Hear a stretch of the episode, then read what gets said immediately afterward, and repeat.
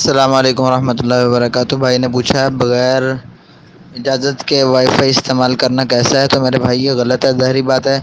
یہ جس کی وائی فائی ہوگی آپ استعمال کریں گے تو اس پر اس کے بلنگ کا بوجھ آئے گا، تو اس کی عدمی اجازت سے آپ استعمال نہیں کر سکتے۔ یہ کسی کی محفوظ چیز ہوتی ہے جس کو آپ بلا اجازت استعمال کرنا چاہتے ہیں۔ تو یہ اس بھائی کی امانت میں خیانت ہوگی۔